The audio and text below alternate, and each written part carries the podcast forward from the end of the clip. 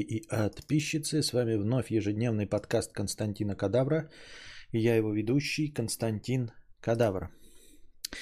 Э, Вне очередной донат 997 рублей за тематические стримы с покрытием комиссии. Эм, пам-пам.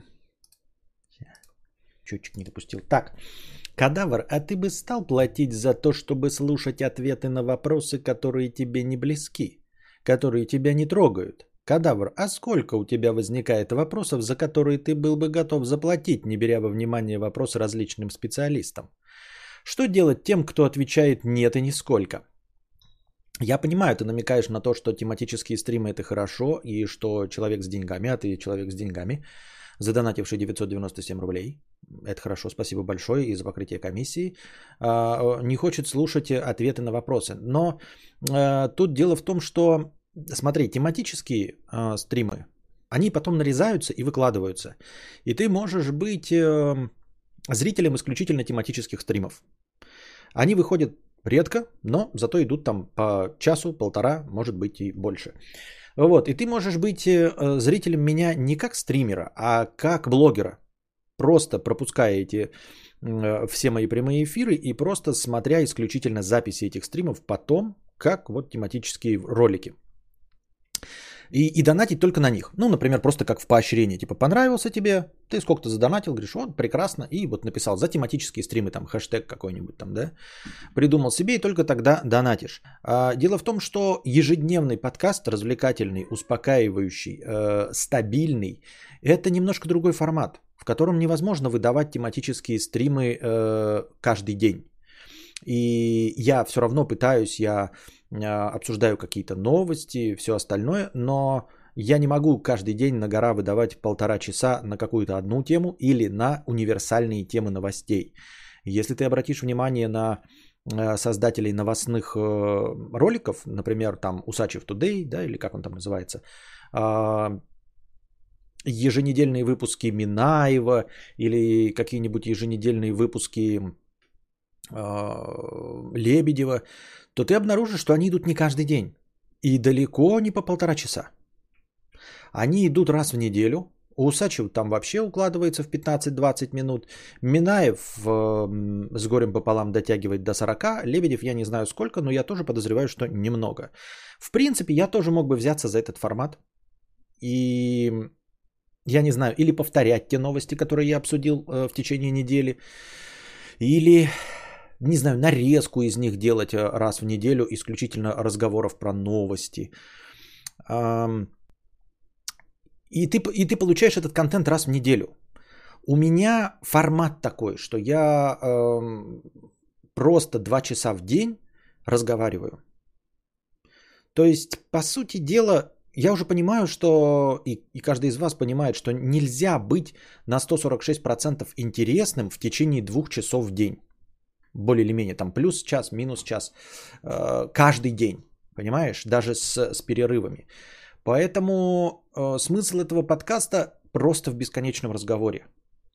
Из, в переливании из пустого в порожнее, в ответах на одни и те же вопросы. Я уже с этим смирился и успокоился. Происходит постоянная текучка зрителей, которые какие-то ответы на вопросы не слышали, какие-то забыли, какие-то алды тоже, так же, как и я, смирились со всем и слушают по 18, а, по 18 разу ответы на одни и те же вопросы. Я еще раз говорю, это не отменяет вообще тематических стримов. Ты все равно можешь быть исключительно их зрителем, то есть просто подписаться на на меня, ну или там в плейлист э, этих э, видосов и смотреть только тематические и донатить только на них, если они тебе нравятся. И все. Понимаешь, э, это как бы тематические стримы, точнее видеозаписи этих стримов, они входят в мой ежедневный контент. Просто ну, поглощены им и не отменяются. Они друг другу не противоречат никак. Они просто существуют вместе. Вот и все. А, вопрос. А, сколько у тебя возникает вопросов, за которые ты был готов заплатить? А, я не смотрю какой-то формат, да, например, но это ничего не значит. Мне интересен какой-то другой формат. Сам по себе я делаю то, что умею. И все.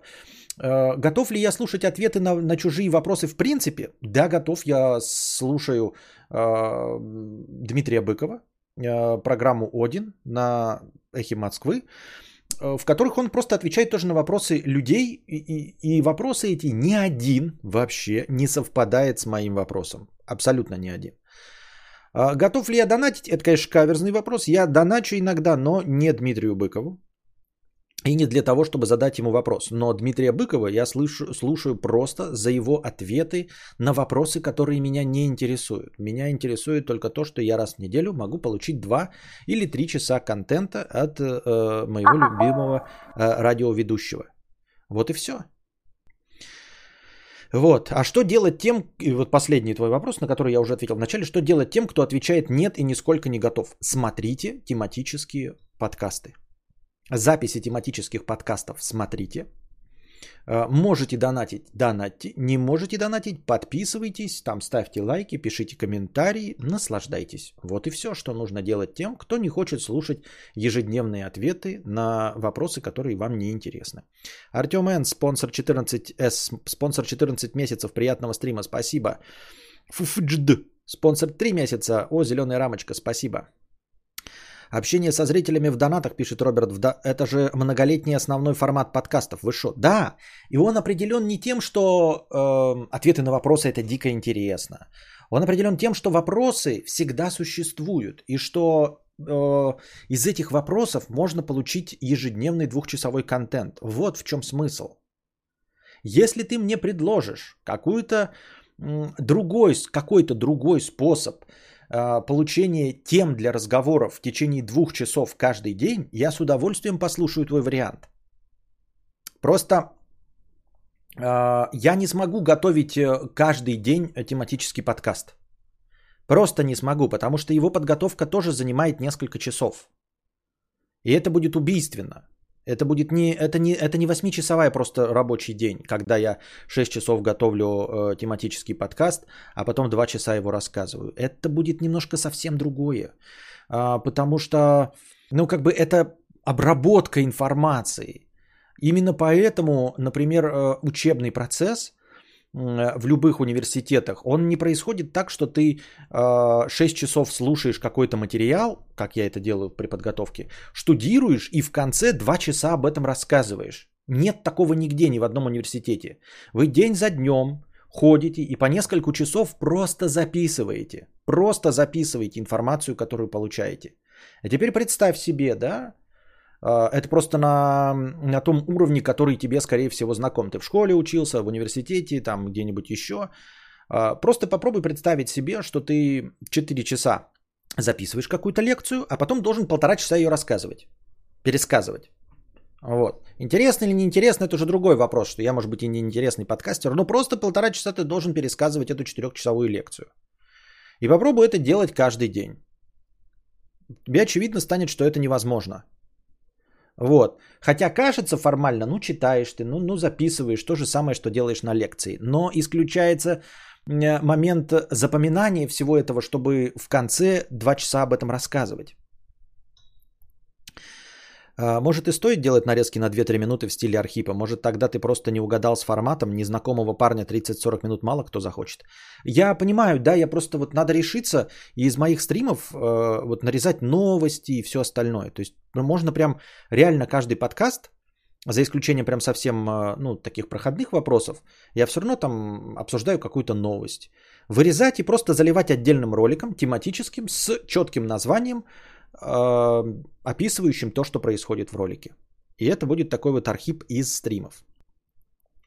Привет, Костя. Решил послушать снова твои карпотки и ранние стримы. И прихожу к выводу, что со временем ты стал намного лучше. Лучше дикция, лучше вообще. Спасибо за прогресс. Спасибо, Зигмунд, за добрые слова. Надеюсь, что это правда. А мне нравится приходить сюда. Если не успеваю на стрим, то слушаю по дороге на работу. Хоть какой-то островок стабильности в быстро меняющемся мире. Спасибо. Теперь пойдем по очереди. Предводитель белгородских индейцев 50 рублей с покрытием комиссии. Спасибо. Василий, 50 рублей. Про бессмертность. Там в основе суждения математическая аналогия. Бессмертность равно бесконечная жизнь, а бесконечность равна множество всех возможных чисел. Соответственно, бесконечно живущий человек сделает все возможные действия в своей жизни бесконечное количество раз. Нет, э, в основе э, философского понимания бессмертия нет математической бесконечной жизни. Я объясню почему. Потому что я уже об этом говорил, и это тоже не новая идея, что под бесконечной жизнью не имеется в виду по-настоящему бесконечная жизнь. Под бесконечной жизнью имеется в виду, ну, жизнь максимум до конца существования человечества или существования э, нас как вида. Не подразумевается настоящая бесконечность, потому что по-настоящему бесконечная жизнь, да, если мы представим себе, как я и говорил много раз, по аналогии с бессмертной Росомахой, бессмертным, извиняюсь, Росомахой, а, у которого еще и фантастическая регенерация, а, то он же будет жить дольше, чем планета Земля. После того, как человечество все вымрет, Земля высохнет, Солнце погаснет, он попадет, да я не знаю, либо его притянет солнце, и он сгорит в нем, точнее будет гореть, но поскольку у него фантастическая регенерация, он будет восстанавливаться, и просто э, миллиарды лет в горящем солнце он будет э, испытывать дикую боль. Да? Либо он будет э, после окончания существования Земли, которая превратится в прах, просто лететь в безвоздушном космосе, мы же понимаем, да, что настоящая бесконечная жизнь с бесконечной регенерацией, он просто будет э, плавать в космосе, в котором очень низкая температура и без воздуха, и просто бесконечно задыхаться, пока будут гаснуть все звезды, пока э, э, вся материя не распадется на еще один первичный суп, а он в этом первичном супе бесконечно будет плавать и испытывать боль от холода и от недостатка воздуха, пока все не превратится в абсолютный ноль, в котором он будет замерзать, а его тело будет постоянно регенерировать. И он будет э, в, при нуле градусов по Цельсию или в минус, по, по Кельвину, либо в минус 273 по Цельсию плавать. Вот что, такая, что такое математическая бесконечность. Это множество всех возможных чисел и, собственно, все возможные действия. Такой, без такого бессмертия никто не хочет. Такого бессмертия никто не подразумевает, ни один фантаст и ни один философ. Подразумевается э, жизнь, ну пока существует человечество, либо до э, принятия смерти. То есть э, э, бессмертие уровня горца, когда тебе могут отрубить голову, и ты в конечном итоге умрешь. То есть ты в конечном итоге можешь сдаться и просто перестать сопротивляться, тебе отрубят голову и останется кто-то кроме тебя. Вот. Эм, бессмертие уровня, там, я не знаю, перенесение своего сознания в какой-то цифровой разум, который тоже в конечном итоге прекратит свое существование вместе с планетой, э, где находится этот суперкомпьютер, пусть даже органического вида, он все равно присосется к какой-нибудь Земле и будет уничтожен, и ты в конечном итоге все равно умрешь. Под бессмертием подразумевается бесконечная э, жизнь в человеческом теле. Ну не бесконечная, а достаточно долгая. В течение нескольких десятков или сотен тысяч лет, пока это имеет хоть какой-то смысл. Понимаете, э, философски наблюдать э, за человечеством, имея бесконечную жизнь, имеет смысл только пока человечество существует. Если планета высохла и дальше ничего не происходит, то нет никакого формирования личности, ты больше не меняешься. Ты и с ума сойти не можешь, если у тебя регенерация, как у Росомахи. То есть у тебя не могут произойти какие-то изменения в сознании. Ты не можешь поехать кукухой, потому что физически у тебя будут весь тот же самый гормональный фон, вот, все тот же самая выработка серотонина и всего остального, и поэтому ты будешь ну, в состоянии здорового человека. И ты будешь просто бесконечно скучать, и все. Так что такую бесконечную жизнь математическую никто не имеет в виду, разговаривая о бессмертии. Под бессмертием, как я уже говорил, имеется в виду бессмертие, там, я не знаю, э, вампира какого-нибудь, колдуна, который все равно рано или поздно распадается, даже если его тело хранится где-нибудь там э, в э, саркофаге под пирамидой Хеопса, все равно, если планета перестанет существовать, он вместе с ней перестанет существовать и в конечном итоге умрет. Я так думаю. Кадавра, если не делать стрим каждый день, а допустим три раза в неделю с повесткой дня или тематический, плюс ответы на вопросы, а на что я жить буду? Роберт пишет, фу, бля, вот это реальная хтонь, хорошо, что мы умрем. Да, да, да, да. Потому что когда вам дьявол, возможно, почему об этом никто не написал рассказ, а может быть и есть, может быть вы опытнее меня, был бы интересный рассказ, если бы дьявол кому-то предложил бессмертие, и этот человек согласился, не подумав, что имеется в виду под настоящим бессмертием. И дьявол подарил ему настоящее бессмертие. Представьте себе, дьявол же всегда искушает, он же всегда дает то, ничто, не, то, что ты ожидаешь. И прикинь, ты получаешь бессмертие, и потом тысячу лет живешь, две тысячи лет, три тысячи, пять, и потом вдруг начинаешь понимать, что человечество изживает себя, что жизнь на планете нарушена, и, и ты действительно не можешь умереть ни при каком раскладе, даже при, при, прилагая все усилия к этому. И потом человечество вымирает. Остаются какие-то животные, они эволюционируют, и происходят еще сотни и тысячи сотен лет – пока земля не высыхает, и ты сидишь на этой э, бездыханной почве и задыхаешься, и не можешь покинуть эту планету, потому что больше нет ни космических кораблей, ничего нет, и ты ждешь этих инопланетян, и ничего не происходит, и ты обращаешься к дьяволу и говоришь, что я хочу умереть, хочу хотя бы попасть в ад, потому что я уже в нем. А дьявол не отвечает, потому что он умер. Потому что все умерли вместе с человечеством. Понимаешь? И вселенная заканчивается. И ты обращаешься, может, у тебя есть какой-то там этот, да? И ты смотришь на контракт, который подписал кровью, и контракт иссохся, и капли крови твои исчезли. И ты обращаешься к Богу, и никто не отвечает. И к дьяволу, и никто не отвечает. Их нет. Он просто выполнил свое обещание, сделал тебя по-настоящему бессмертным. И одежда последняя с тебя истлела – и все, что ты использовал в качестве одежды, с тебя истлело. И слой газов и воздуха исчез с планеты Земля, и тебя просто жарит радиация. Ты просто сидишь и бесконечно страдаешь от рака кожи. Тебя просто жарит солнце, ты лежишь на этой земле, ты пытаешься закопаться в пыль, и ты закапываешься в пыль полностью и задыхаешься от этой пыли, лишь бы тебя не жарило солнце, лишь бы кожа на твоей поверхности не кипела, и ты задыхаешься в этой пыли, но все равно через какие-то тысячи лет падают какие-то метеориты, ударяются об землю, и она слегка вибрирует, и песок с тебя рассыпается, и ты опять кипишь кожей.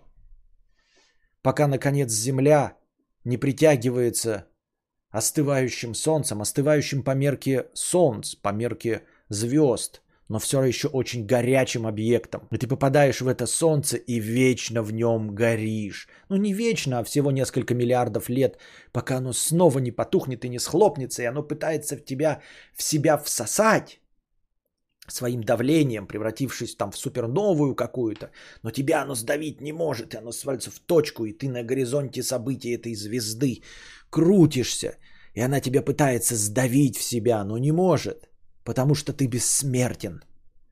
И ты как юла вокруг этой черной дыры вот так вот вращаешься с фантастической скоростью. У тебя глаза и кровь пытаются вывалиться из, из твоего тела, но оно регенерирует и обратно втягивается.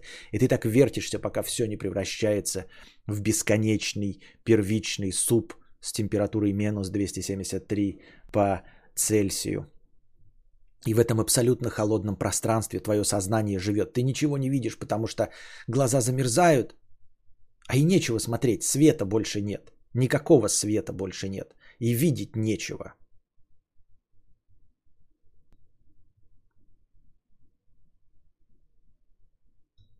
И ты так бесконечные триллионы, триллионы лет висишь в этом супе.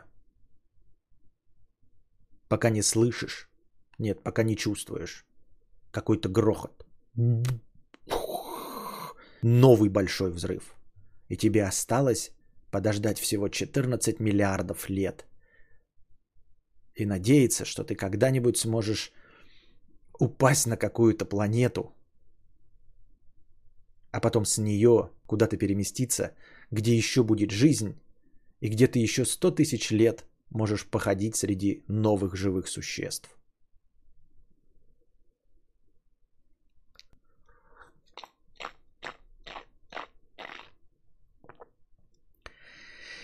Так.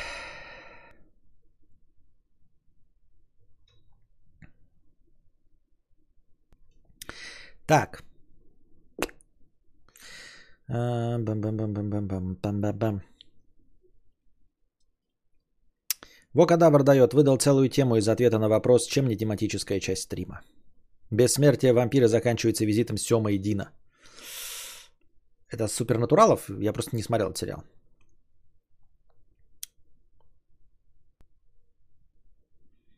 Существует теорема Пуанкаре, Пуанкаре о возвращении, согласно которой любое событие рано или поздно произойдет. Если ты будешь жить вечно, у тебя в жизни случится абсолютно все, что только можно представить. Да.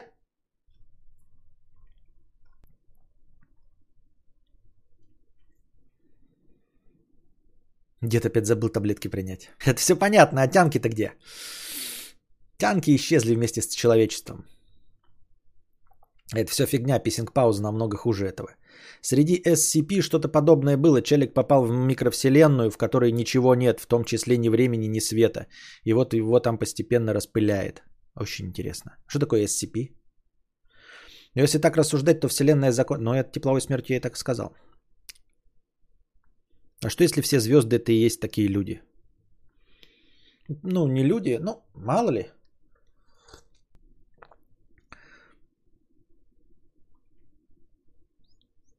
Но всех их ты убьешь, потому что твое тело прожарено радиацией. А, нет, почему не прожарено? Оно же оно восстановится. Оно пока жарится солнцем, ты кипишь, а у тебя же идеальная регенерация. Напоминаю вам, что Росомаха собирает себя по атомам. Так э, можно же из черной дыры путешествовать во времени и вернуться назад, когда человечество еще не существовало. Но это такое теоретическое умозаключение, что в черных дырах можно путешествовать.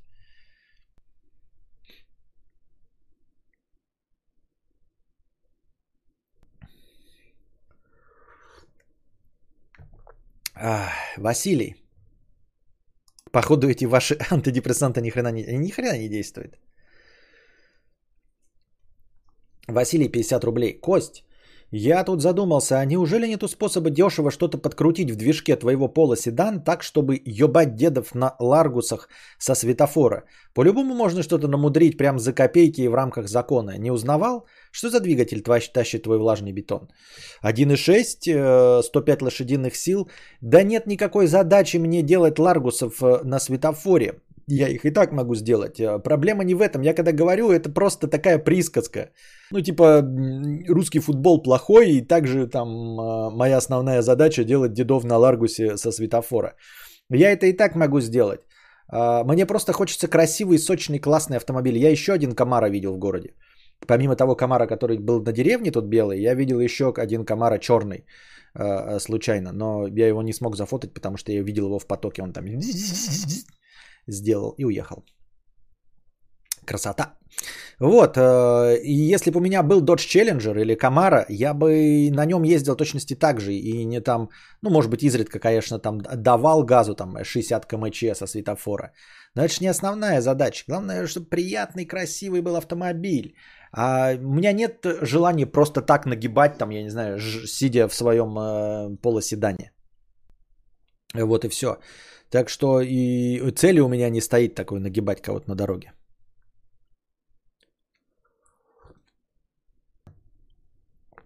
Подождите, Росомаха, получается, не может набухаться. Но там как-то это не... Почему? Он может. В фильмах почему-то может, но там небольшое противоречие есть. И именно вот в Росома... Даже в первых Людях Икс этому есть противоречие, потому что он с одной стороны бухает, а с другой стороны, когда на него это... Как ее?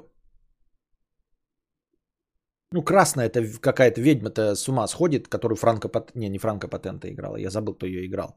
В общем, даже по, фильм, по фильмовой э, его вселенной, она его пытается расщепить прям на атомы, и он собирается, она прямо, он, он распадается, как э, после щелчка Таноса, когда к ней подходит, и его обратно собирает.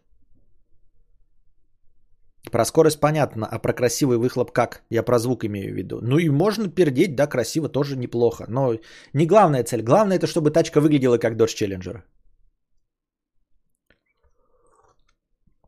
Альфа Ромео 4 ценная, дешево и красиво. Так у меня нет денег. Что значит дешево и красиво? Насколько дешево? И насколько красиво? Да, Феникс, Феникс. Что такое Альфа Ромео 4C? Что это вообще такое? О чем мы говорим? Выглядит красиво. Да, Альфа Ромео 4C, да, прекрасно. И чё?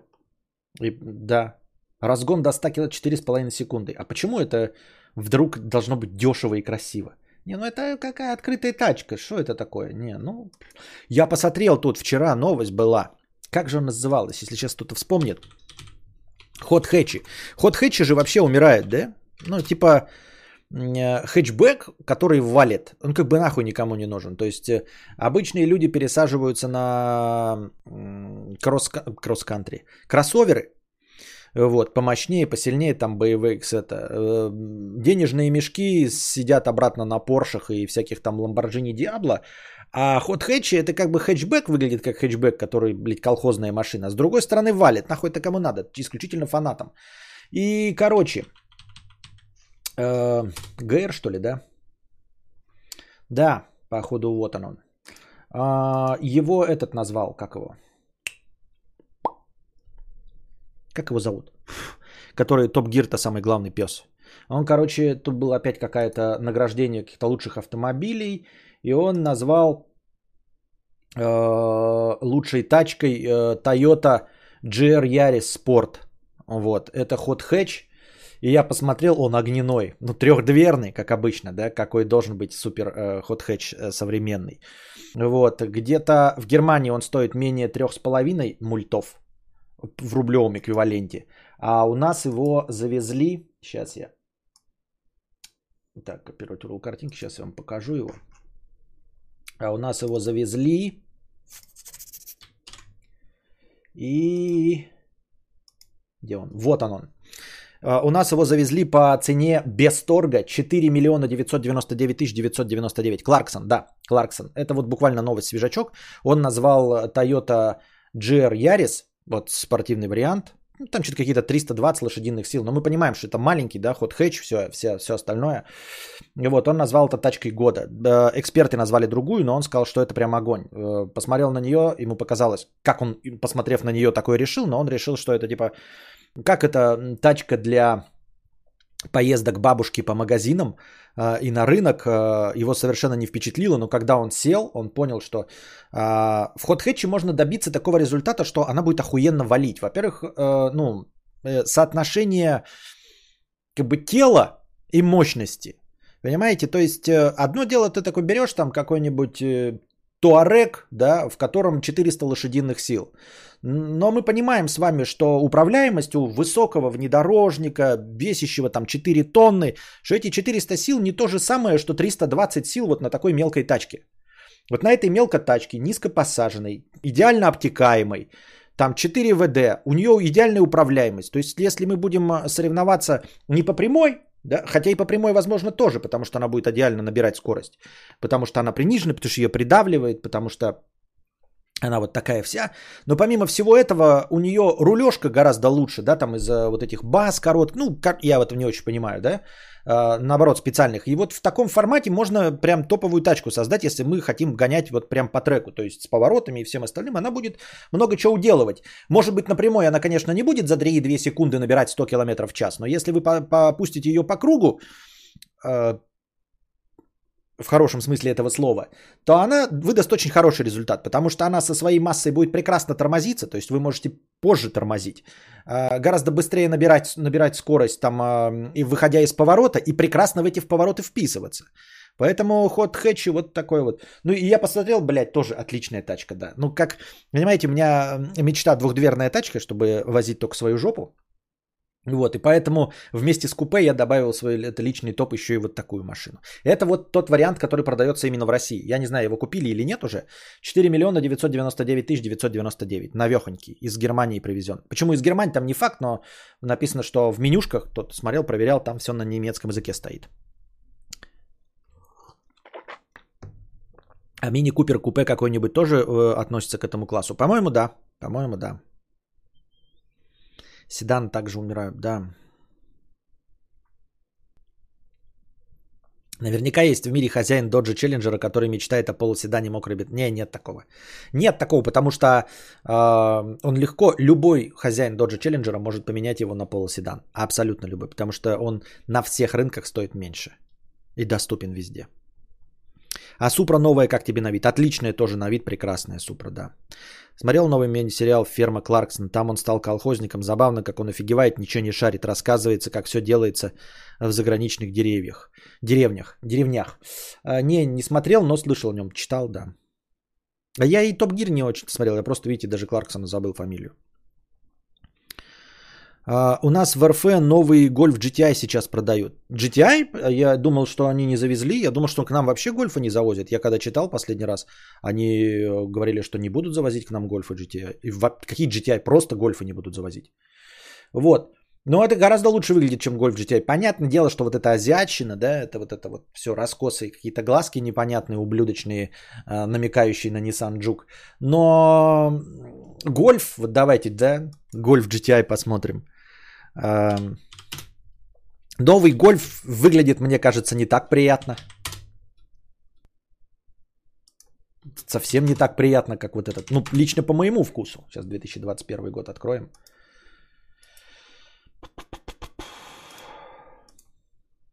Вот, посмотрели, да, на это. Теперь смотрим на гольф GTI. Вот. Ну, он, конечно, интересненький тоже. Не, ну приятный, приятный. Он более такой отстраненный. Но, ну, тоже можно. Но это 5-4 дверка. Наверное, двухдверки есть, да?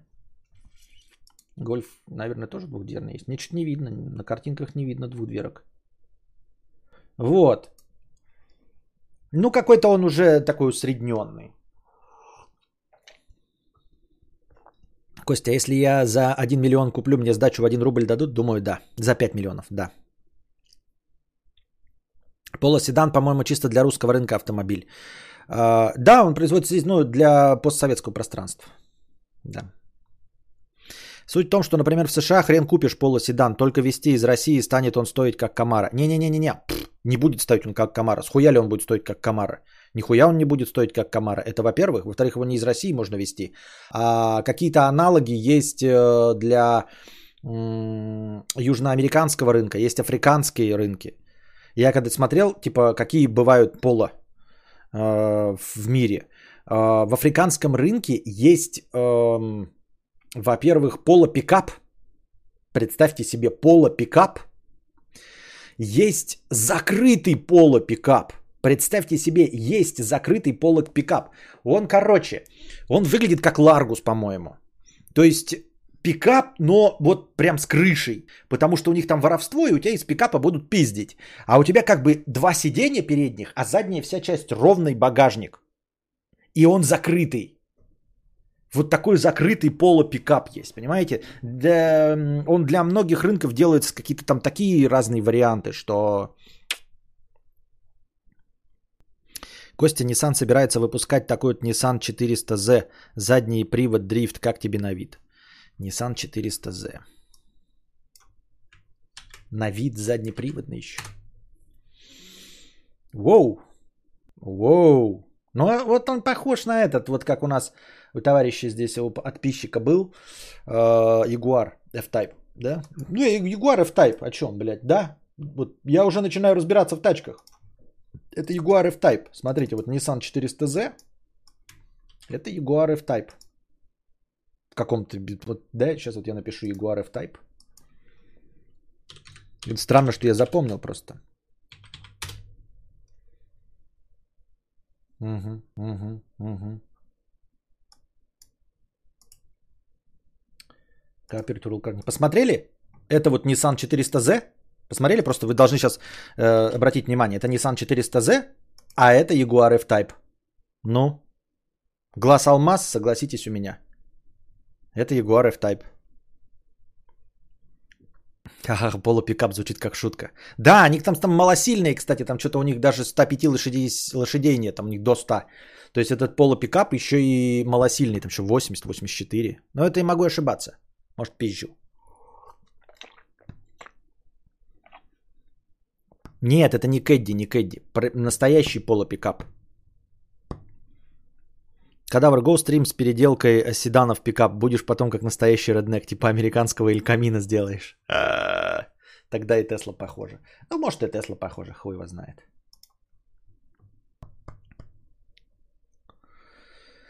Пам-пам-пам-парарам-пам-пам. Как с хтонического бессмертия мы перескочили на душное авто. Осталось только наушники вспомнить. Как тебе на вид Audi e-tron GT? E-tron, такое ощущение, что это какой-то новый электро, электродел, да? Ну, тоже красивый. Ну, вот уже и все начинают, как бы, тоже... Я думал, что одни кроссоверы э, одинаково выглядят. А теперь мы смотрим, что не только кроссоверы одинаково выглядят. Теперь, теперь и, э, в принципе, в каждом виде тачек все примерно одинаково. Красивый, красивый. Но это седан. Видите, у него четыре дверки. Шутки шутками, а я видел в продаже прокачанный полоседан 2016 280 лошадей, 288, спортивный руль, куча допов на, на наворотов и ценник 39 тысяч евро. Его кто-то купил, продав, продавался в Риге, что думаешь? А есть он не только в Риге, у нас в России есть э, прокачанный полоседан, не седаны только, а поло хэтчбеки. А, типа самый мощный поло, да, видео даже есть на ютубе, самый мощный поло в России – вот. И он заводской, он не какими-то там э, специальными как эти, конторами э, тюнингованными сделан, а заводские были. Ну, то есть они просто к нам не заводятся, все вот эти э, э, хэтчбеки усиленные. Они производятся заводами. И плюс еще там что-то подкручено в, эти, как бы, прошивками дубайскими. А будем еще гайки крутить под дорожное радио. А кто донатить будет на эти все мероприятия? Так Тесли-то дизайнер с Ягуара. Понятно.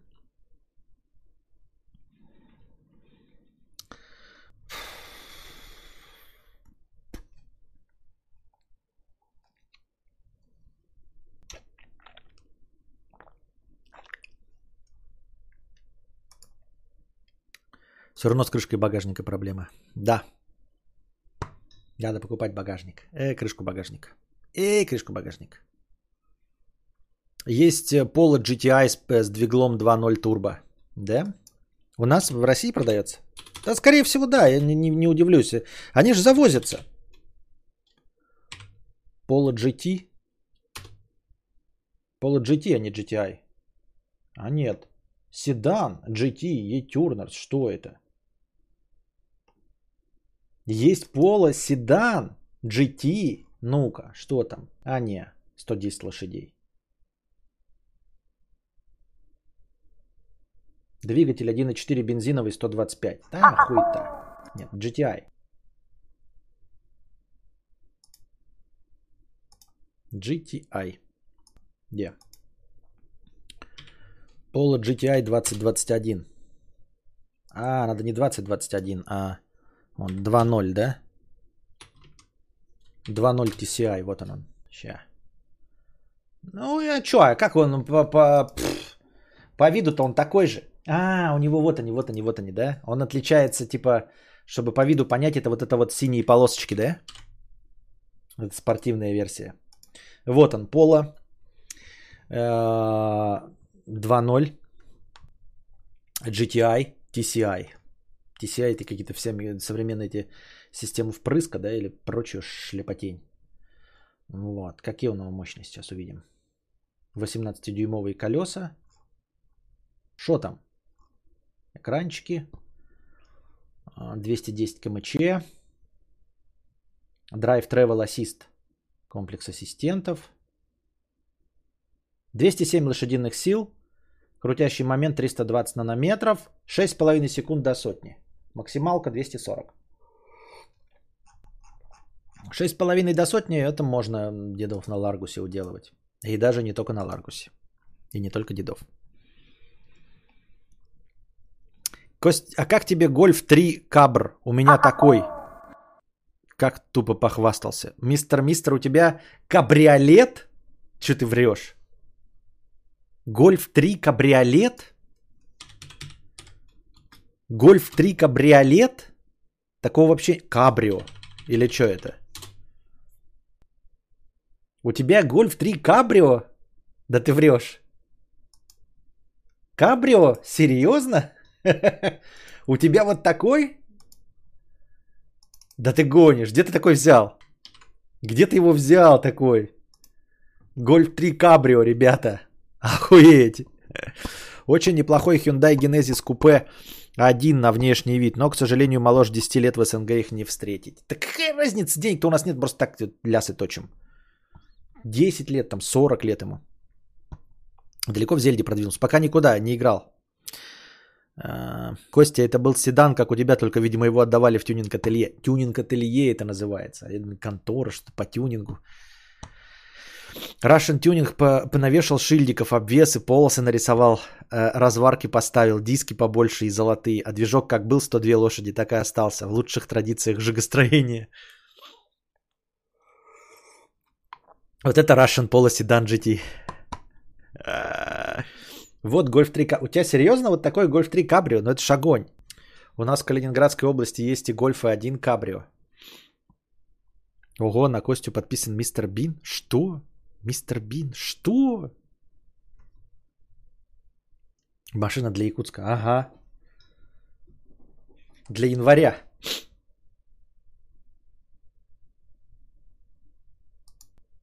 Ну, это, конечно, блядь. Да. Зачем у меня опять на тачке? Вот теперь я смотрю на гольф вот этот Polo GTI. Гольф Polo GTI. Охуительный на самом деле. Вот гольф, почему-то Polo мне больше нравится по виду, чем гольф. Почему? Ты уже все прикипел, да? Поло я имею в виду хэтчбэк. Хэтчбэк Поло, вот этот GTI, бля, охуительный. А что, можно его купить? Ну-ка. Сейчас я его куплю себе. В, в кредит, блядь. Поло GTI купить. Штатная автоакустика. Да мне даже автомобили не предлагает, блядь. Идет, говорит, нахуй, ты что, дурак? А что, какие-то новых нет вообще, да?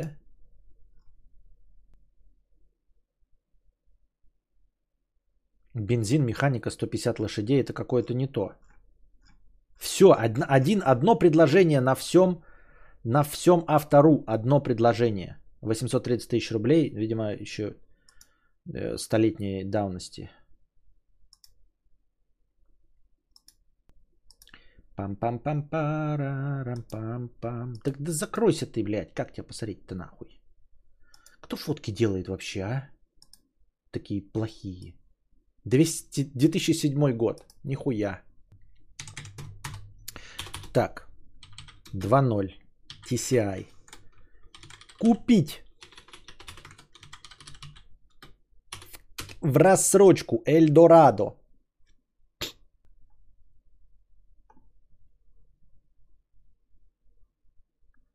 Не, его вообще нет. А вот он. Дилер. Volkswagen Polo GT. А, ну это автоде. Нет, это типа с Германии, да? Германии можно купить. 34 949. Ну это плюс еще столько же денег, да? только хотел уже взять, блядь, не продается нигде. Так бы взял, наверное, сегодня. У меня кредитная карта есть.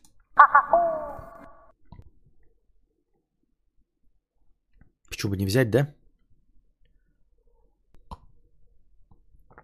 Пола GTI не купить в Райс в РФ, только гольф и то ограничено. Э, как тебе Volkswagen Sirocco по внешнему вид? По-моему, самый спорт из гольфовидных. Ой, Sirocco я смотрел, да? Что-то, ну что там? А он есть свежий Sirocco?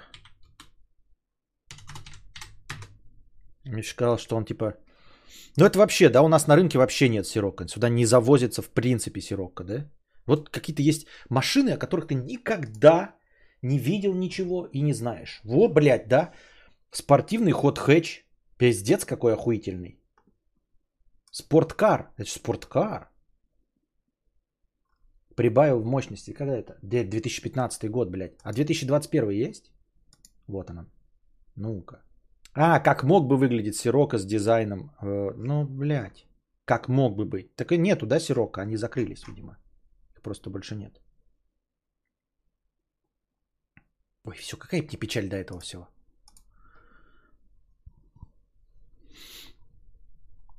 Асафьев сказал, Сирока вообще ни о чем. Понятно.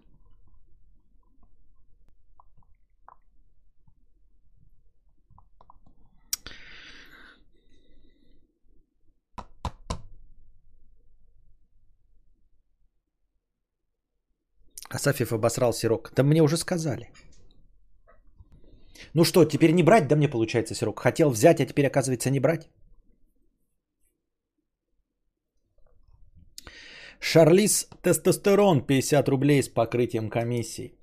А, кадавр познавательный, спасибо за оперативность. Довелось сегодня по одному федеральному каналу посмотреть свежие новости, а там половину ты уже рассказывал в предыдущих подкастах. В общем, здравствуй, богатей. Спасибо. Ник матерного содержания 50 рублей. С покрытием комиссии. Спасибо за покрытие комиссии. Придется дождь все-таки брать. Да, придется дождь брать. Здравствуй, Константин. Хотелось бы спросить, как у знатока, в чем принципиальное отличие камеры смартфона от фотокамеры? Зачем нужна ёба камера на айфоне, если есть зеркалка? А зачем вообще нужен фотик, если есть смартфон iPhone 13 mini? Выбираю камеру и думаю, что взять, хороший смарт или камеру? Спасибо. А... Как тебе сказать? Как тебе сказать? Смотри. Камера смартфона попытаемся сделать э, в аналогии, по аналогии с автомобилями, если у меня это получится. Так вот, камера смартфона – это спортивный автомобиль, который охуеть как быстро едет, на котором ты можешь быстро до куда-то добраться, потому что основная задача автомобиля – это добраться из точки А в точку Б. А э, зеркалка или без зеркалка хорошая, это кроссовер.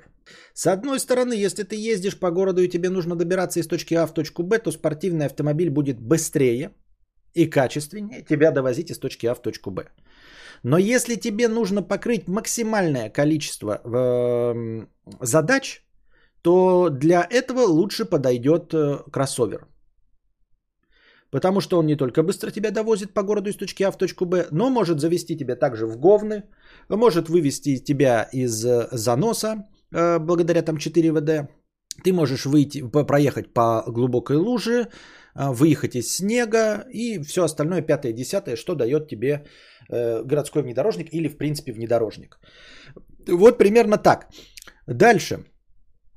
Все, наверное, зависит от того, э, какие задачи ты э, хочешь выполнять. Если для тебя важно просто делать красивые фотографии в Инстаграм, или же получать качественные документальные фотографии, в которых просто запечатлено событие, без особенного художественного замысла. То есть тебе нужно красиво, сочно, точно запечатлеть событие, тогда для этого э, лучше всего подойдет смартфон. Потому что он быстро вытаскивается, потому что он всегда включен, и потому что для констатации события он прекрасно подходит. Гораздо быстрее, чем любая зеркалка или без зеркалка, которую придется вытаскивать из э, специального гофра. Для того же, чтобы получить... Э, какие-то э, художественные фотографии с нестандартными э, эффектами, с нестандартными композициями и, все, и всем остальным, э, нужна зеркалка. Я сейчас сказал, конечно, пафосную и банальную вещь, но смотри, э, чтобы понятно было. Если у тебя стоит задача, например, э, получать фотографии, которые ты видишь в интернете, то для этого тебе нужна зеркалка или без зеркалка. С зеркалкой или без зеркалкой ты сможешь повторить абсолютно любую фотографию. То есть, приложив какие-то физические усилия, вставь подальше, поставив какую-то линзу, ты сможешь получить абсолютно любой результат, который ты видел в интернете. Со смартфоном ты получишь только результат, который был уже на смартфоне. Ну или э, какой-то вот часть фотографий тоже сделанных на зеркалку, ну которые вот примерно так же выглядят. Понимаешь? То есть, если ты смотришь на какие-то фотографии в интернете, на довольно разнообразные, и хочешь повторить их все, и такую, и вот такую, и секую, и которая выглядит совершенно по-другому, тогда тебе нужно брать зеркалку. Потому что с зеркалкой ты сможешь воплотить все, что угодно. Если ты просто хочешь фото... Э, понимаешь, эм... все, что мы делаем, оно в принципе ограничено нашим инструментом. Если ты просто хочешь получить хорошую фотографию, то нужны прямые руки и все равно какой инструмент. Понимаешь? Смотри, если ты просто хочешь получить хорошую фотографию, то тебе достаточно смартфона. Хорошую, отличную, художественную, прекрасную, любую фотографию, которую ты хочешь вот получить, для этого достаточно смартфона. Потому что э, смартфон это какой-то ограниченный инструментарий, но мы всегда в нашей жизни пользуемся нашим ограниченным инструментарием. То есть, если я не умею варить там э, в неповоротном положении трубы, я их не варю. Я занимаюсь сваркой скамейкой, у меня прекрасно получается сварка скамейкой, вы смотрите на то, как я варю скамейки. И если ты хочешь красиво запечатлеть вот что-то, вот что то увидел, ты это запечатлишь при помощи смартфона. А вот если ты хочешь повторять то, что ты видел в интернете, то есть вот у тебя такое желание учиться и вот делать как там, потом своим художественным способом, тогда тебе нужен э, э, инструментарий более расширенный. Понимаешь? Если ты хочешь просто сварить скамейку или что-то сделать, ты покупаешь инструмент, который дел, сваривает скамейку. Если у тебя задача, вот я хочу, чтобы у меня, э, чтобы я посмотрел любое видео на ютубе и смог повторить, то очевидно тебе нужен склад инструментов, понимаешь? Если ты просто говоришь, я хочу заняться рукоделием, ты берешь любой инструмент, можешь взять ножик и из ножика вытачивать, вот, вот у тебя есть только ножик и только дерево, и ты делаешь из только дерева и только ножика прекрасные фигурки, охуительных медвежат, супер там, я не знаю, нёцкие, э, какие угодно фигурки прекрасно вырезаешь, они у тебя получаются произведениями искусства. Если у тебя задача состоит просто творить, это смартфон. Если же у тебя стоит задача, я хочу включить любой видос на ютубе с инструкциями и хочу любой абсолютно с них иметь возможность повторить, то у тебя должен быть огромная мастерская с большим количеством инструментов. С лобзиками, хуёбзиками, пилами циркулярными, блядь, сварочными аппаратами, паяльными станциями, всем что угодно. Понимаешь, о чем я? Вот как-то так я вижу эту разницу. Вот и все. Я пользуюсь зеркалкой, потому что хочу получить совершенно там э, э, результат, который получается только на зеркалку. Э, который невозможно получить на смартфоне по-настоящему без эффектов, которые все равно видны э, искушенному зрителю, ну там типа размытие фона и всего остального, э, потому что тут нужна физически, э, ну типа ограничена физикой э, оптики. Когда матрица должна находиться на определенном расстоянии от линз, чтобы получить э, такой уровень фокусировки и такой уровень размытия, который ну, нельзя получить на смартфоне просто потому, что линза находится очень близко к матрице. Вот, и как бы ты ничего с этим не поделаешь в конечном итоге. Ну а если у тебя стоит, вот, допустим, просто я хочу там сфотографировать события, красивые деревья, цветочки и все остальное, вот я иду, и мне нужно быстро. Такой, знаешь, э, задача документалиста, то, конечно, с этим лучше справиться смартфон. Я вообще фотоаппаратом пользуюсь только со штативом. Ну, не только, конечно, пизжу, но только с подготовкой. Э, зеркальный фотоаппарат или беззеркалка – это, это не то, что можно вытащить вот там. И пойдем, может быть, вытащу. Нет. И это ты идешь фотографировать. Это вот ты идешь именно фотографировать. Тогда ты вытаскиваешь. Если ты идешь куда-то и, может быть, достанешь фотоаппарат, ты его не достанешь никогда. Это я тебе обещаю. Вот по своему опыту, я фотолюбитель, я это люблю, я точно знаю. Я с собой постоянно беру фотоаппарат. Э, кучу оборудования с собой ношу, все линзы с собой ношу. И никогда это не достаю. Никогда не достаю, когда я просто такой, ага, может быть достану. Не достану никогда. Если я говорю, я поехал фотографировать, я еду фотографировать, я сразу достаю, беру с собой этот, блядь, 5-килограммовый штатив, то, бля, линзу ебучую 600-миллиметровую нахуй, и все. 500 миллиметровую, извините. И все. И тогда я фотографирую. Вот. Если я думаю, может быть, я просто тогда можно даже не брать, и смартфон прекрасно справится.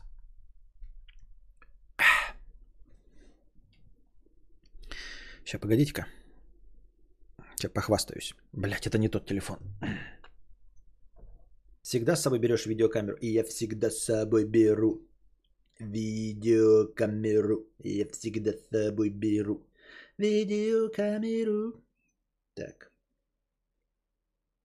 В натуре кабриолет смотрю, ага. Мистер, мистер. В натуре, блядь, кабрио. Так, сейчас, подождите-ка.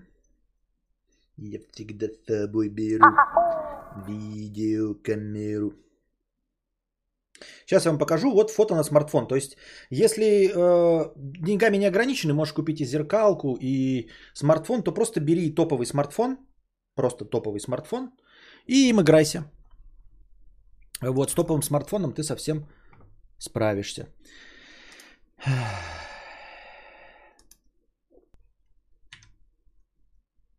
Ну хотя как?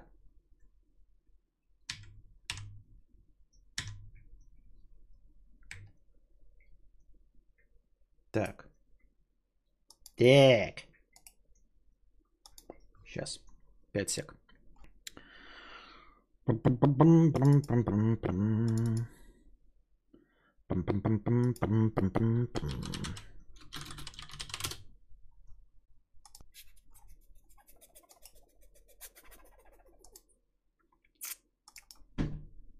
Просто вот сегодня, да, а, я фотографировал своего сына на смартфон. Вот. Мама Вуляшка. Вот э, эта фотография э, на iPhone. Сегодня без эффектов, без ничего. Вообще без всяких эффектов. Просто э, фотография на iPhone сегодня вечером. Это еще просто плюс к разговору о том, как современные смартфоны э, спла- справляются с фотографиями в плохом искусственном освещении. Это плохое искусственное освещение. Пруфаю Фотка это цель. Вот этот закат вот тут во столько. Да, да, когда ты едешь, вот даже э, я помню на Шри-Ланке, Олег, когда ездили специально фоткать, вот прям специально фоткать. А не когда ты, никогда не получается, что ты типа, ой, поеду, может что-то увижу, блядь, э, здравствуйте, с фоткой. Когда, может быть, что-то увижу, тогда прекрасно справляется смартфон. Мы сегодня пошли гулять, и я такой, бля, вот, вот. Это ширик же? Нет, это не ширик, это а, а, этот, э, основная линза. Это не ширик линза. Это основная линза. Да, X6M, между прочим. Детям все самое лучшее. X6M. Правильно? А то вы думали. Это я сам на полоседана, а сын на X6M ездит. Так что не надо мне тут. Так. Ну и вот, да, сейчас тогда сразу и вот фотка в плохом освещении, тоже плохое освещение, ни о чем. Но зеркалка. Ух ты, как она шумы показывает. Не, на самом деле шумы не такие, как, как здесь указаны. Не знаю, почему она такая шумная. В оригинале не такая шумная. Почему так шумы показывает? Не пойму я. Я смотрю, это вот она, когда пытается ее пережать, почему-то такие шумы показывает дикие. Шумов, хотя на самом деле таких нет диких.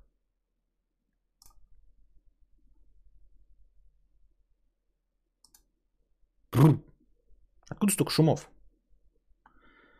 Вот, ну короче, такой уровень задних огоньков вы не получите. С этим, с, э, с смартфоном. Со смартфоном такой уровень задних огоньков вы не получите. Вот тоже шумов. Ну, как бы у меня в оригинале, ну, пускай пофиг. Короче, в, в реальности таких шумов нет э, в высокоразрешенной фотке. А как это выглядит в стриме? Я, кстати, не понимаю. Это, видимо, обс так открывает их. Интересным способом. Интересным образом. пэм пэм пэм пэм пэм пэм Вот, на смартфон вы такое веселье, конечно, будьте здрасте.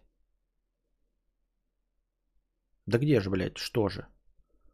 Где же, что же?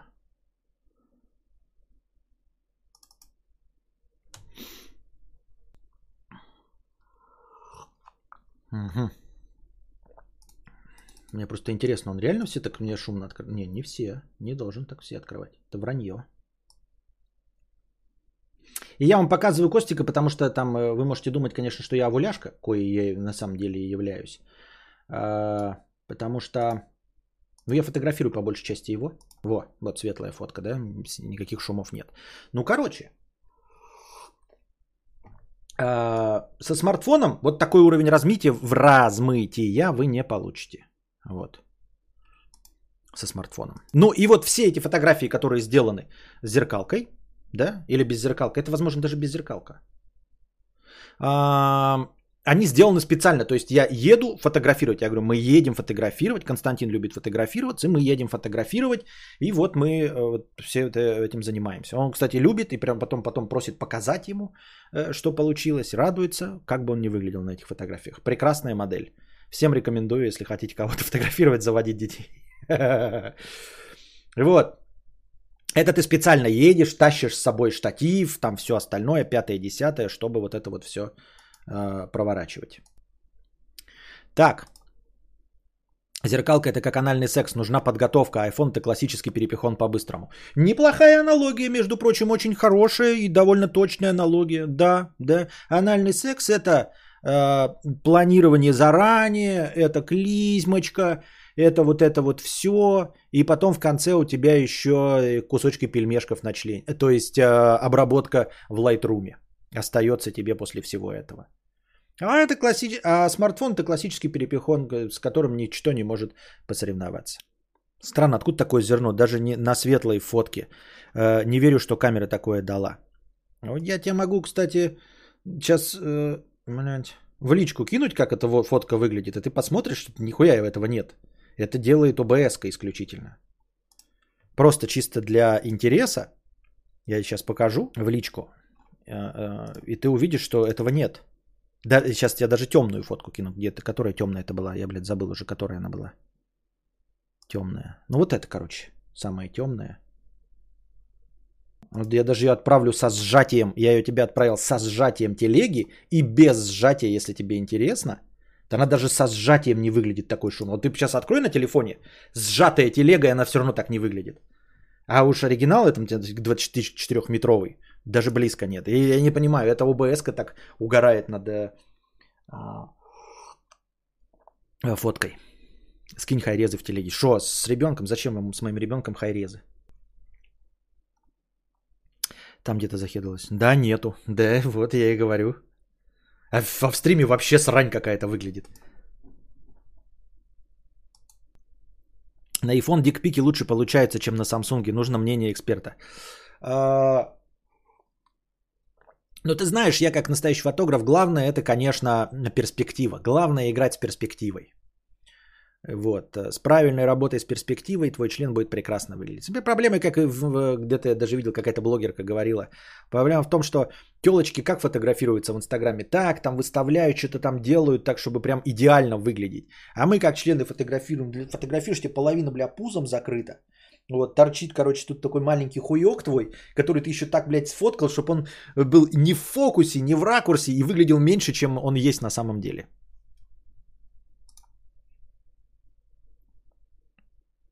Я уже начал переживать, что сегодня будет без этих тем, да? Испереживался весь прям, я смотрю.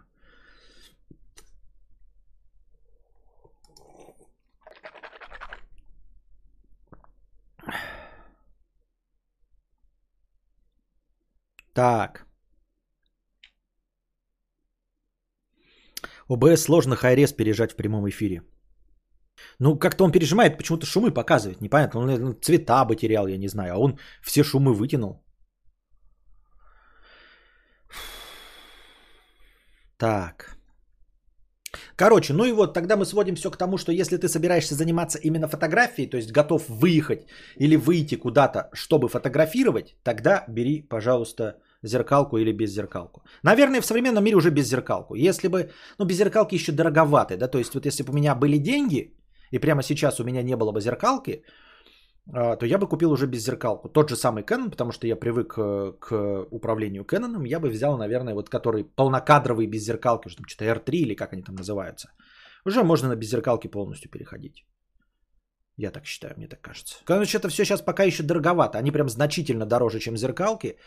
И линзы, те же самые варианты, вот у меня для байонета EF, и вот та же самая линза для байонета RF, для беззеркалок, она стоит дороже. Какая-то подозрительная осведомленность, как фоткают члены. Видимо, в директ шлют все-таки. Ой, пытаются меня поймать на том, что я фоткаю свой член, чтобы у меня полгалереи этим занято, или что мне фоткают члены. Разоблачил, ага. Разоблачил. Вот это да. Сорвал покровы.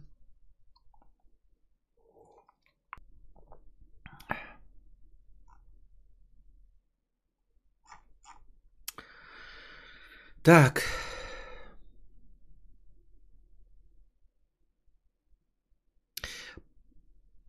По приказ барон третий Пурко... Что-то какой-то вот ник Пуркольт 50 рублей. Соседа по даче ебанул инфаркт. Для него его сынишка был самым главным челом в жизни. В отцовстве равных не было. Так сын бухать начал, свалил из дома, заявил, что отца стыдится и заебала его любовь отцовья.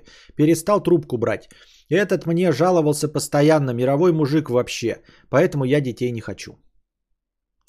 Всякое бывает. Все что угодно может быть. И может быть это и с каждым из нас. Бабира обзор топ фотика на канале. Кто заценил? Да, не смотрел, надо посмотреть. А, немец 100 рублей на конфеты ко младшему. Спасибо, но он конфеты не ест. Ни мороженое, ни конфеты, ни шоколадки, ничего. Я же уже говорил, это все... Полупикап 50 рублей с покрытием комиссии. Некоторое время не смотрел твои эфиры, но помню из старых, что ты хотел вложить 10к рублей в акции и посмотреть, что будет. Как сейчас дела с инвестициями? А дела с инвестициями ты очень давно не смотрел. Я все инвестиции, э, которые у меня были, вытащил и потратил их на будку. Э, Русик 1 евро с покрытием комиссии. Здравствуй, кадавр. Стоит ли съезжать от родителей? Жил в общаге до короны. Начался карантин, и я вернулся в поселок к родителям. За время карантина нашел дистанционную работу с хорошей зарплатой, и сейчас есть возможность вернуться в город и снимать квартиру. Универ на дистанционке. Да откуда же я знаю? Хочешь – едь, не хочешь – не едь. Если прекрасные отношения с родителями, вы друг друга не нервируете, то почему бы и не пожить с родителями? От добра добра не ищут, наверное. Хочешь из, э, изменений, хочешь чего-то нового, поезжай в город. Йохан из Винегрета, тысяча рублей, спасибо. Большая простыня, удачи в освоении. Велосипед, говна. Помнишь, тебе писал сначала про Мерс, потом про Ягуар, а сегодня будет про BMW. Вы скажете, а при чем здесь велосипед? А вот и об этом и история. Предыстория вкратце. Продал я тот Ягуар, потому что, первое, очень дорогое обслуживание. Одно лобовое стоит 100к, обычное масляное техобслуживание 50к и так далее. Второе, жесткая спортивная подвеска и 20-е колеса на разноширокой резине, изоленте, профиль очень низкий – дают охуенную управляемость на охуенной дороге. Живу я не в Москве, и таких дорог у нас нет. Поэтому я задолбался ловить машину в колее, иногда прям руль из рук вырывало, очень противоречивые ощущения. Третье, задний привод и низкий клиренс. Я живу за городом, в коттеджном поселке, и ровно через неделю, как я продал как я его продал, выпало немного снега, и я понял, что этот Ягуар стоял бы до весны в гараже, так как я бы просто на нем не выехал. Ну, в общем-то, и говорят, что такие машины приобретаются вторыми, третьими, летними машинами выходного дня, конечно, не единственными. По скриптам, если бы были деньги, то, конечно же, я бы оставил этот Ягуар как машину выходного дня и для повседнева купил Range Rover, но столько бабок нет. Короче, продал я его, закрыл некоторые долги и решил взять практичную тачку. Вообще, сначала смотрел всякие относительно старые крузаки и поджера с расчетом по царапу и пофиг, чтобы прям рабочая лошадь была. Но как-то так подвернулось, что знакомых знакомых продавали BMW X5. Ну, я приехал, прокатился и забрал в тот же день. Причем без подборщиков и нормальных осмотров. До этого пользовался Ильдар автоподбор и автопрагматом. Ты пользовался Ильдаром автоподбором и автопрагматом, а почему нам об этом не рассказываешь? Напиши лучше небольшую простыню с ответами на вопросы, как тебе Ильдар автоподбор и как тебе автопрагмат. И тем, и тем пользовался самыми великими автоподборщиками. То, что за несколько месяцев я вложил в BMW 500 тысяч, отдельная история. На самом деле прям критичного ничего не было. Просто тачка старая, я дотошный, поэтому чинил все подряд и в дилере либо в профессиональном сервисе, в профильном сервисе. Я надеюсь, у вас там форточка открыта, раскрывайте балкон. Я не закончил. И где-то через, э, где-то раз в месяц езжу к бабушке в деревню 100 километров от дома. И раньше ей мои машины не нравились, ведь в них ни хрена не перевезешь, соответственно, никакой помощи. А тут накидывай сколько хочешь. Там же в деревне живут и некоторые другие родственники. В один из дней моя тетя показывает мне объявление на Авито с трехколесным великом. И говорит, какой хороший, жаль, что в городе, а то очень нужен, а новый покупать на одно лето не хочется. Я ей сказал, так в чем проблема, я буду в городе, куплю его. В следующий раз, как в деревню поеду, захвачу. Тем более, что цена вопроса была смешной. Цитирую объявление, 200 рублей или сладости детям. Прошло несколько дней, позвонил по объявлению, договорился о встрече. С чередой дел поехали с девушкой в город, как раз по пути на парковку УТЦ произошла встреча с хозяйкой велика. Моросил дождь. А чем тебе не угодил дождь? Почему он сразу моросил? Какой-то дерзкий был дождь? Шо, почему он моросил? Что он такого тебе сказал, этот дождь? Моросил дождь, поэтому я быстро передал ей деньги, схватил агрегат, закинул к себе в багажник и погнали дальше. С какого-то склада забрали несколько коробок, от них чем-то воняло, видимо, при транспортировке в чем, с чем-то рядом лежали. Кстати, да, я один раз получал посылку, не помню что. Блин, что-то для Костика получал. И смотрю, а он, короче, липкая такая, прям липкая. И я такой думаю, фу, какая отвратительная канитель. А понюхал, ну, лизнул, конечно, сначала, потом понюхал, а пахнет какой-то там лавандой или чем. И я такой тисчих, оно начало мылиться, и я понял, что где-то какие-то шампуни разлились, и шампуни налили на упаковку. Максим Жигадл, я тоже пользовался двумя подборами этими. Ну так и пиши, что там? Про автоподборы реально интересно. Да, да, да, мне прям интересно. Моросил дождь, поэтому быстро передал ей деньги, схватил агрегат, закинул себе в багажник и погнали дальше. Едем, едем, я девушке говорю, пипец от твоих коробок аж с багажника несет. Что за химикаты у тебя там? Высадил девушку у ее точки прибытия, а сам пошел в барбершоп жахаться в жопу.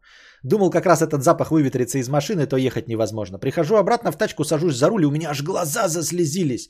Пахнет прямо как из канализации. Вышел на улицу, звоню девушке и говорю, что ты свои коробки не забрала, тут биологическая атака. Я все забрала. Ты укурился? Смотрю в багажник через стекло, действительно нет коробок. Смотрю, велосипед стоит. Про себя думаю, ну не может же велосипед вонять, он же, бля, железный. Открываю багажник и, и мне кажется, Гринпис тогда где-то тревогу объявили. Короче, это был этот велосипед. И я прям сразу выкинул его, оставил просто на газоне рядом с урной. Еду и все равно чувствую этот запах, прямо будто в сточной яме живу. Открыл окна полностью, и все равно доносился этот запах. На ночь оставил машину с открытыми окнами. На утро пришел, и все равно то же самое. Не чуть уловимый аромат, а прямо стойкий запах. Взял моющее средство, ведро с водой пошел мыть, часа полтора вымывал прям водой, тряпками и химией. Вроде не пахнет, но если нос чуть поближе сунуть, то все равно отчетливый запах. Думал, ну сейчас просохнет и все окей будет. На следующую ночь также оставил тачку с открытыми окнами. Прихожу, в ней все равно пахнет, сука. Да что за зараза. Причем велик стоял в багажнике в общей сложности где-то два часа подвез программиста. Еще два дня проветриваний также не помогли. Дальше я поехал на мойку и попросил, чтобы там сделали максимальную химчистку. Делали часа два, наверное. Не помогло! Еще четыре дня проветривал постоянно и регулярно брызгал разными штуками, типа нейтрализатор запаха. Выветрило все запахи на свете, кроме этого. Пока это время шло, мой друг кинул по незнанию свою толстовку в багажник на 20 минут, и он также заразился этой фигней. Спойлер, толстовку он выкинул, стирка не помогла. Я уже отчаялся и думал продать машину, потому что меня это дико вымораживало. В общем, пронюхав все уголки багажника, я понял, что в основном заражен пол багажника. Я его снял и повез на самомойку. Там из керхера и пены я сделал где-то 8 циклов в течение часа. Просушил немного, отвез домой, поставил в гараж на неделю и все это время ездил в машине без пола в багажнике. Тачка через 2-3 дня полностью очистилась от запаха. Через неделю я прихожу в гараж, нюхаю тот самый пол и он воняет! Все так же, может чуть меньше. В общем, дальше я пошел на Авито и нашел новый пол, заказал через неделю, он мне пришел, и я его поставил и до сих пор езжу с ним. Тот вонючий пол я положил на крышу дома, и он почти два месяца там лежал под дождем и палящим солнцем. Недавно я его снял, и запаха полностью нет. Что это было с велосипедом-то? Что было с велосипедом? Ясно, орудие убийства. А что это было-то? Как это так?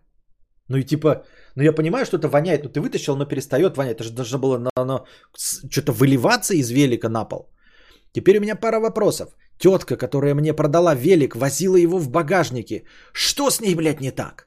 Ладно бы она продавала его хоть за 2000 рублей. Она же его даром отдавала. Не могла просто в помойку его выкинуть, раз он так воняет. Второе. Как железный велик может так вонять и заражать все, что с ним соприкасается? Может, он лежа, реально лежал год в куче навоза? Вот такая история. А да, сейчас покупаю Мазерати. Не гори жопой, он дешевый и старенький, но клё... Реально Мазерати, что ли? Ебать ты... Ой, поздравляю, конечно, но не от всего сердца. Покупаю Мазерати. А чем тебе BMW X5-то не устроил? Ты его продаешь, что ли? И покупаешь Мазерати? Ты гонишь, что ли? Холистический пол багажника. В ручке велосипеда какашки затолкали просто и все, пишет Роберт. То есть ты таком занимался, ты прям сразу же понял, да, в чем смысл? Мне так деньги однажды подарили, пахли землей. Пришлось кошелек за тысячу долларов, до тысяч, за 100 долларов выкинуть. Нихуя себе. Землей пахли. Тухлые яйца в велик засунули, как раньше в квартиры подкладывали, и херу берешь запах этот. Так велик бы сам вонял, причем здесь это-то, как, э, вы, как вывалился запах? Мазерати Дукати Куколт.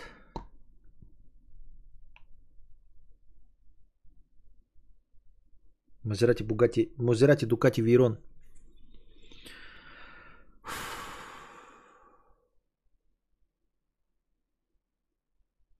Мистер Наушбред 50 рублей с покрытием комиссии. Обидная история, я только что ее глазами проскочил. Костик, месяц назад подруга невзначай рассказала, как в баре с ней пытался познакомиться очень высокий парень. Она не дала ему свой номер и отшила. Неделю назад она скроллит новости и говорит, о, это тот тип, Суть новости. Баскетболист подписал контракт с командой НБА за 3,5 миллиона в год.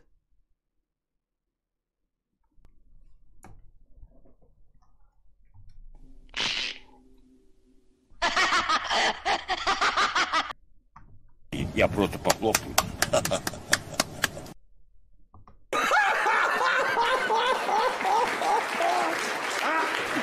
Чего не смеетесь-то? Не смешно? Не поняли, да? Это Россия. Сочувствуем твоей подружане. Сочувствуем. Бывает. А что делать? А как быть? Пам-пам-пам-парарам-пам-пам. Пам-пам-пам-парарам-пам-пам. Про автоподборы напишу как-нибудь на неделе. В целом там все гуд, еще несколько знакомых пользовались. А какой? Каким? Э, э, какой лучше, по-твоему? Так, просто. Раз-раз. И почему, допустим, почему ты пользовался одним, а потом решил воспользоваться другим, если в первом было все хорошо? Александра пишет, а все, а надо было раньше, а все, а надо было раньше.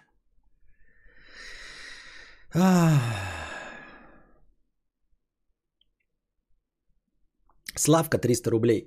Спасибо за контент. Начал смотреть еще в школе, а завтра у меня свадьба. Здравствуй, богатей, Константин. Спасибо, что всегда был примером. Береги себя, мы без тебя никуда.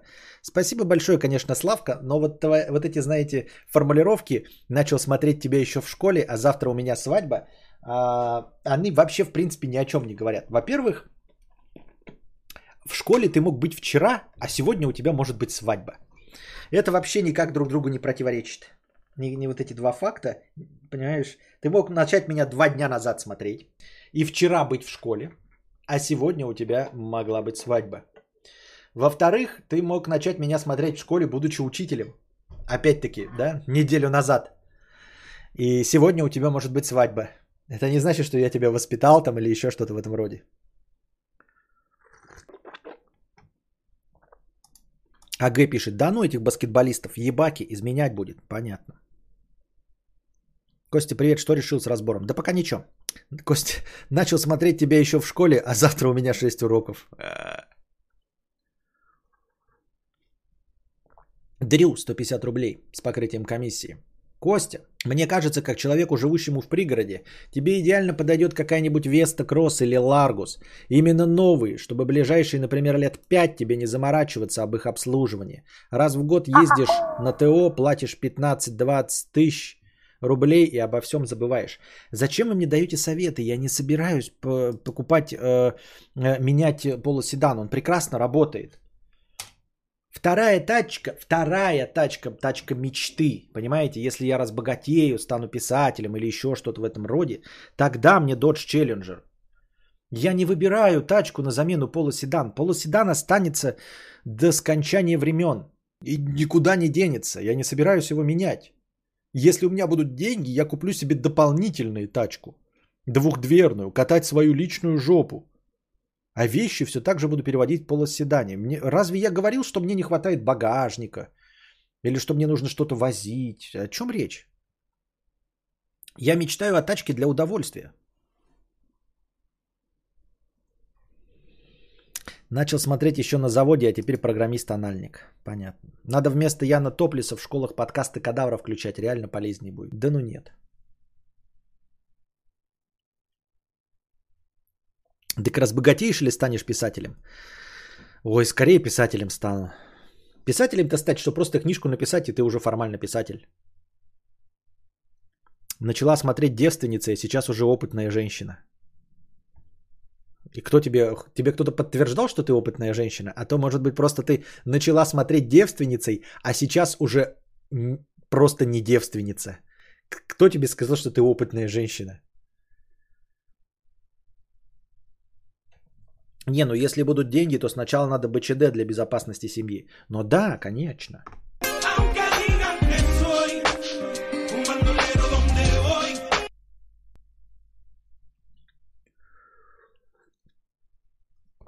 Вячеслав, 100 рублей с покрытием комиссии.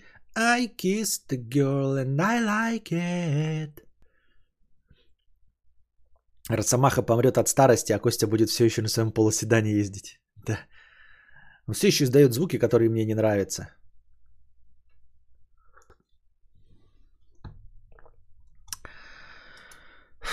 Вот мы и дошли до конца донатов, дорогие друзья. И теперь тема нашего сегодняшнего подкаста, обозначенная где у вас там, в названии. На всех станциях московского метро заработала система оплаты проезда с помощью распознавания лиц. По поручению мэра Москвы мы запускаем FacePay, оплату проезда при помощи распознавания лица. Москва первый город в мире, где система заработала в таком масштабе. Это более чем 240 станций метро. Аналогов FacePay по качеству и удобству использования для пассажиров нет нигде в мире. Пока, значит, FacePay будет работать не на всех, естественно, турникетах, а только на тех, где есть такая специальная наклейка FacePay. Вы встаете на эту наклейку, там следы, чтобы вас правильно определило. Естественно, работает это без маски, там прям даже в рекламе маску снимают, то есть ну, по типу Face ID. Вот, насколько эта система похожа на Face ID и будет ли работать по фотографии или распечатке портрета, пока неизвестно, непонятно, и никто ничего об этом не сказал. Вот, работает как? Вы регистрируете это приложение и туда вносите э, свою карту тройка, Э, и, и лицо, конечно, сканируете и подключаете карту оплаты, ну, то есть свою какую-то дебетовую или кредито, кредитную карту. Видимо, тройка служит э, доказательством того, что вы имеете право на скидку, там, видимо, в 17 рублей, и сколько там сейчас поездка, 37 рублей вместо 50. Вот, а сумма за поездку снимается с, вот, э, с вашей привязанной карты. Значит, по прогнозам специалистов, не то, чтобы это будет пользоваться прямо сразу каким-то фантастическим успехом. Сейчас я вам прочитаю прогноз. Вот. Зам мэра по вопросам транспорта Максим Лексутов подчеркнул, что подключение к системе добровольное. По прогнозам властей, ей воспользуются от 10 до 15% жителей столицы в ближайшие три года. 10-15% в ближайшие три года. С одной стороны, кажется, что 10-15 это мало, да, каждый десятый, там, вот, может быть, почаще. Но с другой стороны, 10-15, 10% от 10 миллионов это миллион. Людей установят на смартфоны, то есть пройдут всю эту систему регистрации, это довольно, так бы, будьте здрасте, мне кажется. И там сказано, что если э, будет популярно или на каких-то особенных станциях будет популярнее, то там будут расширять и увеличивать количество турникетов, э, принимающих FacePay. Вот. Мне кажется, хорошая новость. Э, в этом плане у нас в России э, с информационными технологиями очень-очень-очень все неплохо. Мы говорили, что, э, возможно, потому что остальные нововведения довольно сложные, там в тяжелой промышленности или еще в чем-то, а в цифровых технологиях, ну, они быстро внедряются. И, во-вторых, э, потому что мы отстали благодаря советскому прошлому, и поэтому начали позже, и, соответственно, э, Напоминаю вам, да, почему у нас так высокие технологии хорошо ценятся и мы ими пользуемся. Потому что люди, во-первых, поэтому истосковались по всему, по научно-техническому прогрессу. А во-вторых, э, люди склонны пользоваться тем, что работает. А поскольку, например, какие-нибудь терминалы в Америке начали работать в 70-е и до сих пор работают, то им нет никакого смысла менять этот старый терминал на новый. А у нас терминалы начали вводиться с 90-х годов, и, соответственно, они на момент их изобретения были новыми. И если те начали в 70-м и в 90-м, то, соответственно, у нас все на 20 лет новее. Просто потому что, когда у нас начало это использоваться, оно было новее. Вот и все. И мы любим менять технику, мы очень любим вообще, в принципе, гаджеты, очень часто меняем телевизоры. Не знаю, с чем это связано. Возможно, как я уже говорю, с тоской советского человека по приборам, по всякой электроники, которая была в дефиците в советское время. Именно поэтому мы покупаем новинки, меняем телевизоры. Говорят, что если ты в Германию куда-то приедешь и к пожилым людям, ну пожилым, а в общем старше там 40 лет зайдешь в гости, у них все еще будут стоять телевизоры с, э, это, с кинескопами, вот эти аквариумы, они будут большие, там 25 дюймов, может даже побольше, 30 дюймов, но все равно это будут старые аквариумы. И то, что у них работает, они не меняют. Вот. А, ну и с цифровыми технологиями мы прекрасно справляемся. У нас э, распространена безналичная оплата как нигде.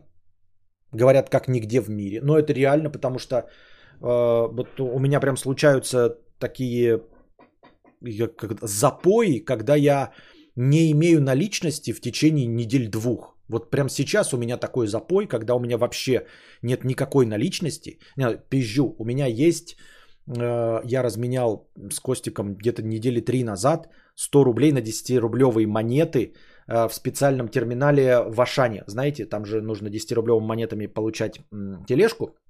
И там терминал с разменом есть.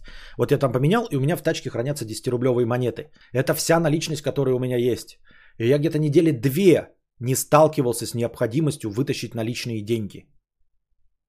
Вот. И мы воспринимаем это как норму, а на самом деле это большое достижение.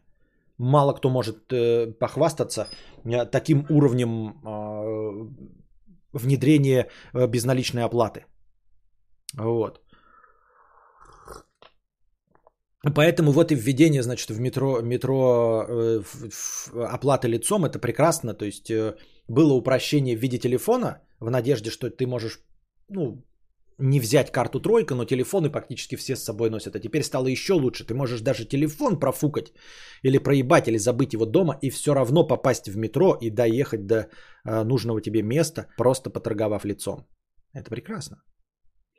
Ну, естественно, какие-то люди боятся, что сольются их данные, но это возвращает нас к разговору о том, что, ну, вот сольются данные твоего лица, и что дальше-то? Ну, типа, что делать с твоим лицом? Ладно бы еще, я знаю, э, информационная безопасность, может, как я уже говорил, там, э, деньги у тебя украсть, да, э, или еще что-то в этом роде. А что с твоим слепком лица делать? Но это надо украсть твой телефон, смартфон, потом этим слепком воспользоваться, чтобы что-то заплатить.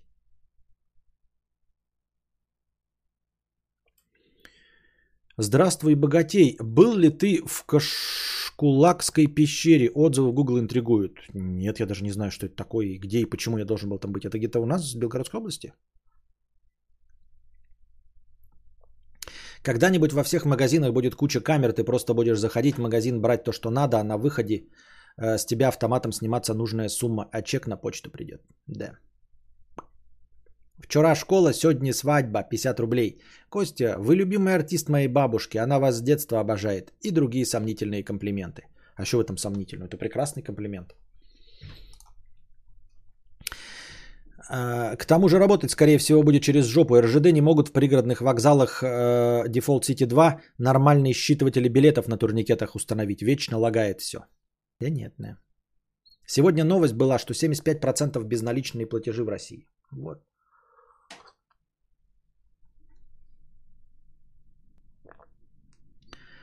Костя, зато у нас с работой так же. Да, зарплата 17 тысяч, но зачем ее менять, если и так жить можно? Да.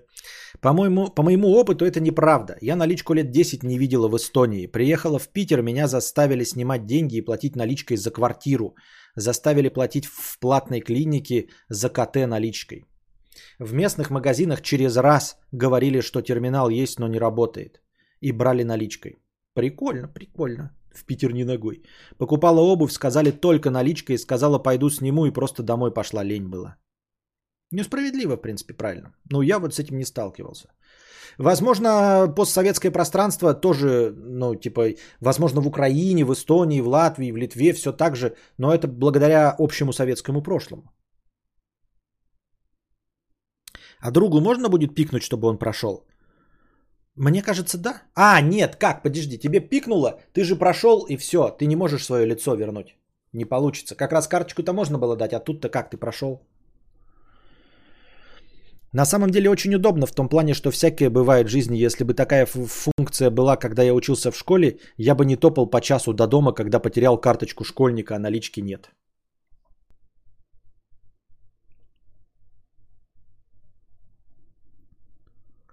Я уже пару лет наличку с собой не ношу вообще, только одна монетка в 10 рублей для тележки в магазине.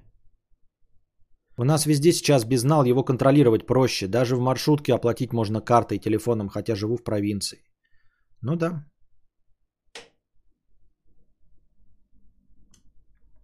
Ну все. Дорогие друзья, надеюсь, вам понравился сегодняшний подкаст. Приходите завтра, приносите добровольные пожертвования на подкаст завтрашний. Донатьте в межподкасте, чтобы э, ваши донаты добавились в добровольные пожертвования и продлили наш стрим завтра. Добавившись к базовому настроению, которое обеспечивают дорогие спонсоры. Спасибо вам большое, спонсоры. Это зеленые ниги в чате. Продолжайте быть спонсорами, обновляйте свою подписку, а те, кто еще не стал спонсорами, становитесь ими. А пока держитесь там. Вам всего доброго, хорошего настроения и здоровья.